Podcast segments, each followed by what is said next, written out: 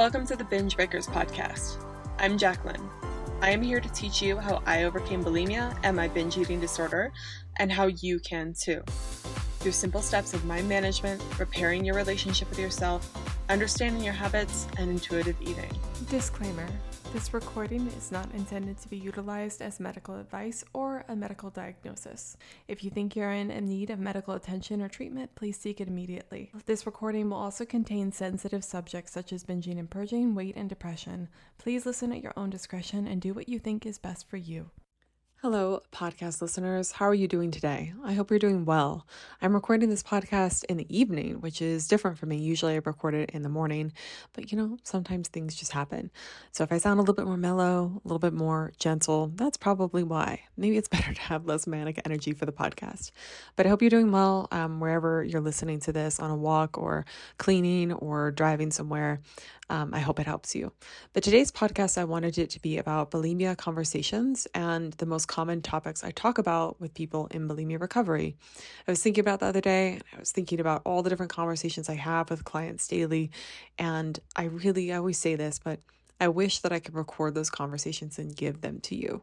Obviously, I cannot for various, various reasons.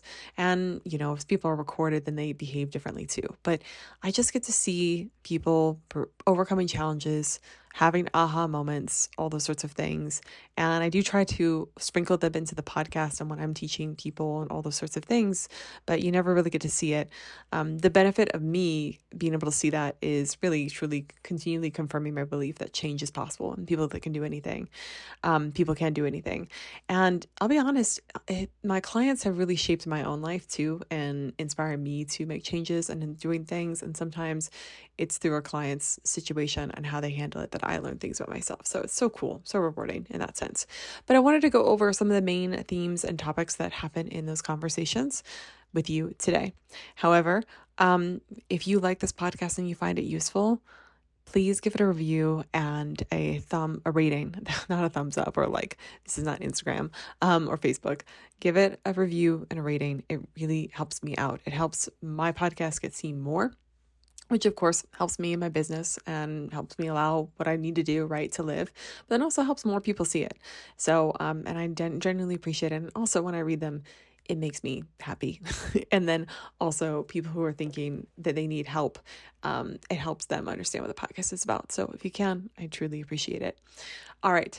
So the first thing I talk to people about a lot, it's going to sound so basic. All these things will sound basic, but don't just because they're simple does not mean that they aren't vital to recovery. I just want to make that keep an open mind. Like it's okay if it's a simple concept. It should probably be simple. If something's too convoluted, it's not going to be practical in real life.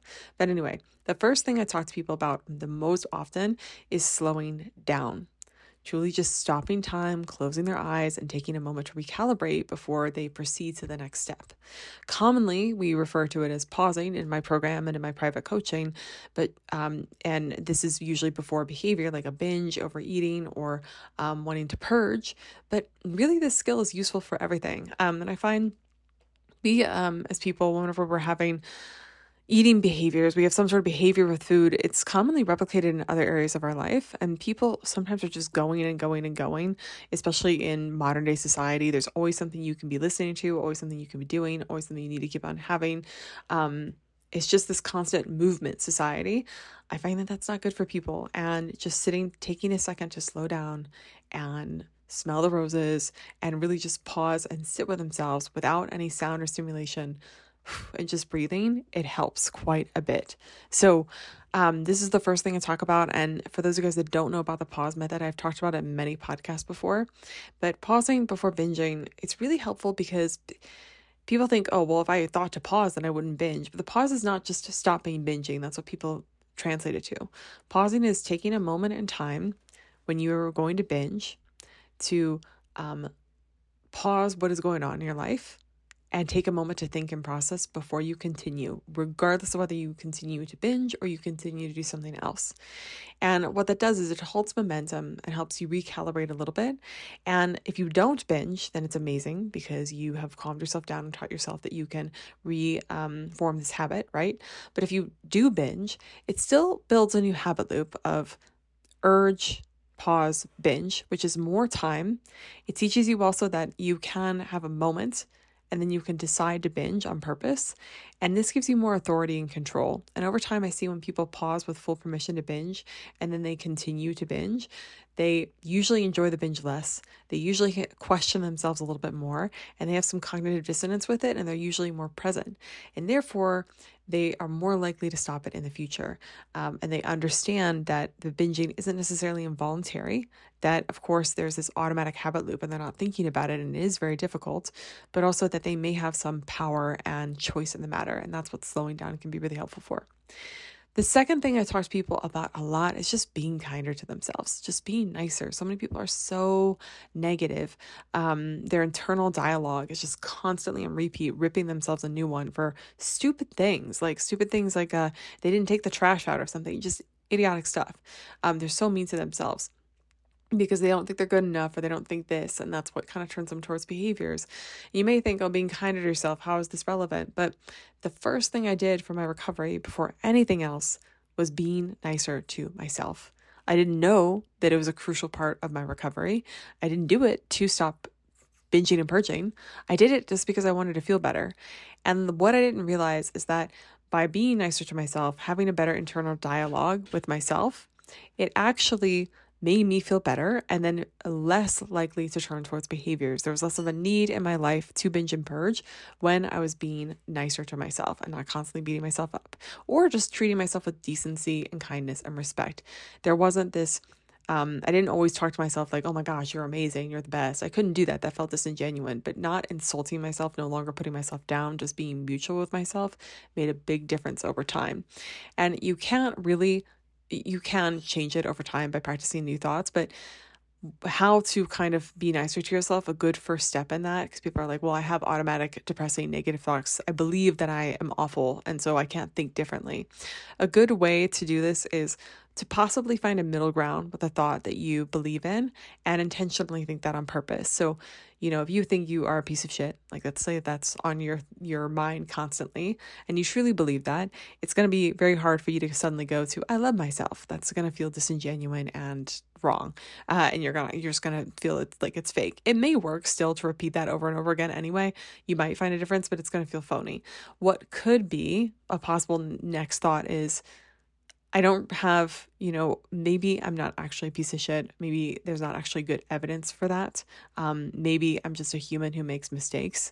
Maybe we don't need to take it as far. Or my opinion that I'm a piece of sh- shit is subjective. It is not a fact. Even just starting with like, not everything I'm thinking is true. I'm choosing to, maybe, maybe the thought is I'm choosing to believe this, but it's not actually true. We don't know what's true, but we know for sure that you saying you're a piece of shit all the time is based on your subjective opinion, not any, it's not been agreed upon by a peer reviewed study. So that could be a first step in your process. And for me, the belief that was helpful was not everything I think is real, and I'm a human being that's worthy of decency and respect. And for some reason, that stuck with me. Um, and it helped me. And then also to take us a step further, something I talk with people about a lot is um, not just thinking kindly towards themselves, but actually acting nice to themselves too and doing nice things for themselves. And this doesn't mean a bubble bath, it just means like taking care of yourself. Um, if you have a partner, right, and they love you, but all they ever do is think about how they love you, but they never show you that they love you, it's never ever going to feel like they love you at all because you have no indicator of that. They don't say anything, they don't do anything, all that sort of stuff. It's the same with yourself. You can't just think that you love yourself. You then have to show yourself that you love you by how you treat yourself and what you do. And I think this it comes full circle and thinking those thoughts sometimes help you change, but also sometimes taking those actions towards yourself helps you change as well. All right, the third thing that I usually talk to people about is removing themselves from toxic situations. And I you will not believe the amount of people that come to me and they think that they are just the problem and that they just suck and they do all the self development work. They're trying so, so hard, but they keep getting weighed down. And it's because they're in a pretty toxic situation. And no matter how much work they do, the problem is still lingering. It's like, you know, you're treating the symptoms, but you're never really figuring out the cause of it. And so there's still this festering wound, and you can, You can um, put all light all the candles and take all the medications, but the wound's going to keep on festering till you actually address it. So a lot of times when people do work with me, they find that they when they remove the bulimia, sometimes things are still wrong, and then they're able to see other problems in their life more clearly. Sometimes it's a work situation, sometimes it's a relationship that needs to be altered or removed altogether. Um, sometimes they're just not happy in their life in general, and they need to switch things up. Many different things, but that could be going on. So I'm not saying you need to change everything in your life all of a sudden to recover. Sometimes recovery helps you then change things, but if you are dealing with stressful things, do not just dismiss yourself and say, oh, should, everyone just deals with this. This is just normal. Maybe it's not. Maybe you're actually dealing with a lot, and that could be part of the reason you're going towards bulimia. And yes, you need to get better, but also you can choose to you can choose what type of stress you tolerate in your life. And some stress is worthwhile, some stress is not, right? And you should be choosing that wisely. So some situations may just be toxic situations you need to get rid of altogether. And sometimes recovery really highlights those things for you. Um, okay. And then uh where are we on? Fourth one. The fourth one is shame. Um, and people just have so much shame. Shame about being bulimic or struggling with binging and purging, about the food waste that they have, about their poor self control. All they've got all these stories about them. Um, sometimes bad decisions they've made in the past that lead them towards the behaviors. I talk about shame a lot with people, and one thing I find too with shame. It's, I could sometimes tell them, you know, certain situations, it wasn't their fault or that like they don't need to feel bad about these things, all that sort of stuff. But I find what's most important for shame is just listening, being there, and validating, and poking a little bit of a hole in the shame's logic. But just by being there and kind and holding space, um, shame dissolves. I always love the phrase that Brene Brown said, which is shame cannot survive being spoken. I truly believe that. There's something about actually airing your shame out loud and having a kind person tell you that you or just just not even telling you anything just being fully accepting of you still not blinking an eye. The um, clients have told me things like they shoplifted and me just not saying anything and just being there for them and not being like all these things somehow helps them unravel that shame a little bit. Speaking it out loud giving it truth it's almost like it just shrivels in the sunlight and dies once you actually say the shame out loud but um, that's something i talk about a lot that's the reason a lot of people go and stay in behaviors um, another thing I talk to people about is why they want to be in bulimia. And this may be, it may sound counterintuitive, but the reason I talk about why they want to be in bulimia, and we of course talk probably equal parts about why they don't want to be struggling with bulimia. Oh, sorry, I have to yawn. Totally not gonna edit that out. We're just gonna. This is just one straight shoot. I'm sick of editing. Um, they weren't that good anyway before. But um, the reason we talk about why they want to be with bulimia is because I feel like they need to understand it. People usually, not always, but they're very clear on the reasons why they want to recover. They're clear on why they want to get out of it. But sometimes their reasons for why they didn't they want to get out of it don't cancel out the reasons why they are doing it they're separate issues. And I find truly identifying why they're still engaging in behaviors then helps us identify what we need to find that's going to motivate them. So, for example, I was talking to a client on Wednesday about purging, and we just went over all the reasons she's still purging and then all the reasons she didn't want to purge. And a lot of her reasons to not purge were great, but they were not solving the issues that she thought purging was solving. For example, she was purging because she was fearing gaining weight. And so then we found more reasons why not purging would actually help her maintain her weight in a healthier way and poked holes in the logic of purging um, that's actually going to lead to poor weight maintenance over time and poor food, um, self control around food. And not purging will help her learn how to portion control and probably have more weight stability long term and now. So, um, you see what I mean? Like with that, we instead of just being like, oh, well, I shouldn't do this but here's what I'm gaining from it. There's no longer a sacrifice. So when you really highlight, here are the reasons you're doing something, and then do those reasons make sense, then it's easier for them to change. But sometimes, even if we can't poke holes in the logic, I find it's really good that they clearly, like explicitly understand the exact reasons why they're doing what they're doing. Because instead of just trying to change it right away, they just need to sit with that. They just need to be like, these are the reasons I'm staying, and then they need to take action upon those reasons because I find that people, they usually just blame themselves. They usually think, I just don't have control. It's just too difficult, blah, blah, blah, blah, blah. But then we review the reasons why they're going into it, the thought processes that they're using, the logic behind it that they're not really paying attention to, the circumstances that may be leading to it. Then it gets a lot less about a, oh, it's a self control issue and it's a, this reason issue. And then they start thinking, does this reason make sense over time? Is this actually helping me what I want to do? So that's definitely an interesting thing to consider as well. Um, another thing that I usually talk to clients about are how people how how they aren't crazy. Like so many people gaslight themselves. I don't know why. I don't know what it is. Probably because we're just trying to cope, and so we're like, no, we're just terrible, blah blah blah. But people they they think that they are crazy and they think that they just are completely out of control. But the reason they feel that way is because it becomes such an automatic habit binging to where they're just not aware and all those sorts of things. So, what I find helpful to do is really, like I was saying in the previous one, clearly outline for them when we're talking one on one about the last time that they binged and reviewing it in detail so that they can start to see the true linear path that was going on that they weren't aware of. And when they start to see these reasons, they start to realize more and more that they're not just some insane person, that there are logical circumstances happening here that are leading to this, and then they can find a solution and they're not just a hopeless cause. So that is helpful. Um, and uh, another thing I talked to them about is the last time that they binged or had a behavior. So this kind of goes along with what I was just saying, but if you feel like binging is completely automatic and you there's just no time to pause, there's no time to do any tactic, you're just before you know it, your sleeve of Oreos down and it's too late, you probably need to raise awareness. One of the first things I usually do with people is I just have them take me through the last time that they binged and purged in detail. And you could do this by yourself as well. It's helpful to have another person because they'll kind of clue you in. I tend to find a lot of people are like, I don't remember. So I have to ask them specific questions that kind of jog their memory. But you could ask yourself, where was I when I was binging? What was I doing before I was binging? Um, at what point did I think that I was binging? What time was it? What was going on around me?